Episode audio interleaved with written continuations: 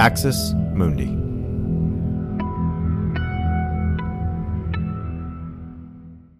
You're listening to an Irreverent podcast.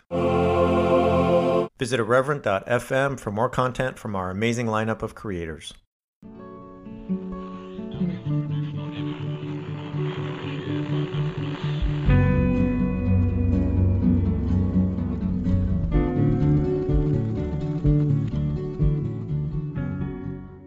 Welcome to Straight White American Jesus. My name is Brad Onishi, faculty at the University of San Francisco.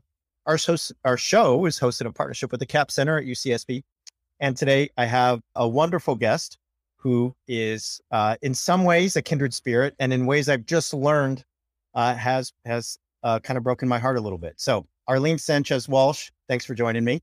You're not the only person that starts an interview like that, Brett, just so you know. Okay.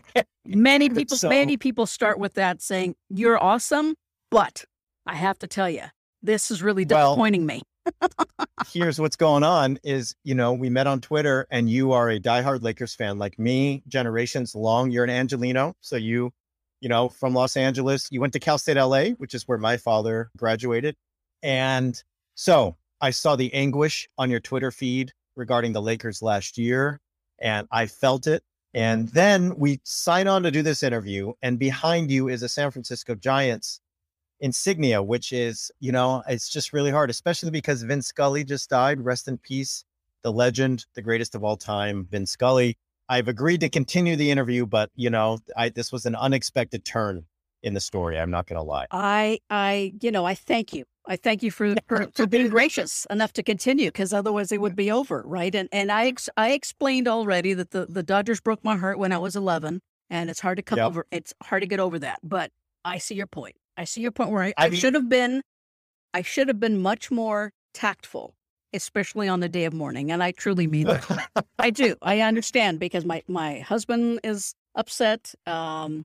We may have to go to the memorial at Dodger Stadium and just lay some flowers down, just like he went with me with Kobe. You know, it's like, hey, we're going to the Staples with Kobe. That's it. Right. And I don't care how long we have to stand. We're going to sign the little thing. So I get it. So thank you again for continuing this interview. Well, let me, all kidding aside, let me introduce folks to you. You are the author of the award-winning book, Latino Pentecostal Identity, Evangelical Faith, Self, and Society.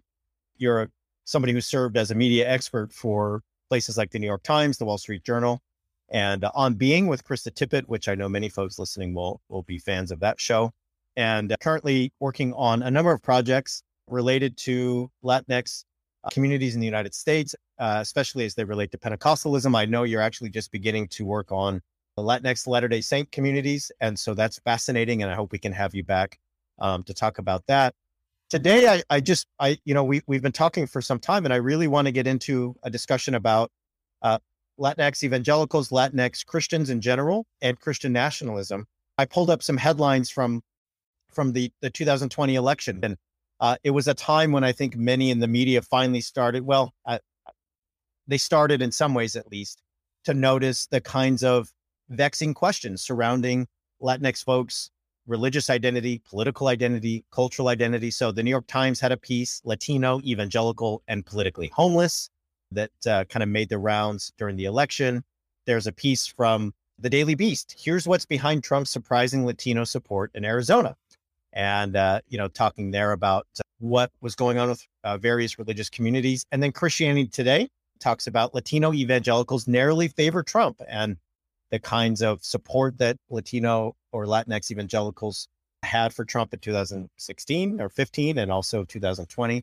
So I guess the first question would be about Pentecostalism and charismatic traditions. And I think that there's a lot of Latinx Christians in this country who are part of those traditions and who are in some ways supporters of Trump, of MAGA Nation, of conservative politicians in Arizona or in California. So what is the brief history there of Latinx people in this country converting to forms of charismatic Christianity? Latinx folks have been converting to some form of Protestantism since the middle of the 19th century, mostly Texas, borderlands, Methodists, Baptists, Presbyterians, your classical mainline groups. You don't get the growth into the Pentecostal holiness kind of movements until the late 19th, early 20th century. But you have to think of it this way. Pentecostals have been sowing in that harvest or whatever that's called. I'm mixing that metaphor, so don't tell me that, right? Since 1906, right? It's over 100 years. So there have been conversions to Pentecostalism from Latinx communities along the borderlands, especially on the East Coast as well, but mostly borderlands, for over 100 years. So you have some folks in the Assemblies of God, for example, 4 or 5 generations. So they've already established themselves in these churches, in these denominations, for many, many generations. So it's kind of like a no-brainer to say, yeah, when this new political movement comes along, and I'm not sure, you know this better than I do, that it's so new. I think it's got different clothes, okay? And so when this new kind of clothing comes along and says, by the way, I have put everything together. If you follow me, all your dreams will be, the skies are open for you. And I think that's part of it. Part of it is Latinx Pentecostals finally see in Trump and in that movement, in the MAGA movement, someone who they can finally kind of slough off the piety thing, right? It says, oh, good, because we've been holding on to that for way too long, right? We know that we live in a sinful, broken world. So, what's the big deal? It's just one more step. It's one more step to the strong man, the man who's going to take us back to what we've been promised for years, for decades. And he's going to deliver. So we're just going to hold our nose because he claims to be able to do it, because only a guy like that with no scruples can do it. Thanks for listening to this free preview of our Swag episode. In order to get access to the full episode and so much more, become a Straight White American Jesus premium subscriber by clicking the link in the show notes.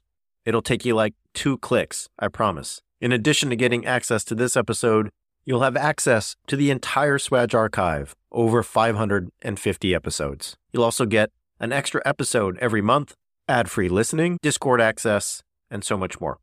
All that for less than $6 a month, and it helps us keep our flag up and continue to safeguard democracy from religious nationalism, extremism, and rising authoritarianism. Check it out.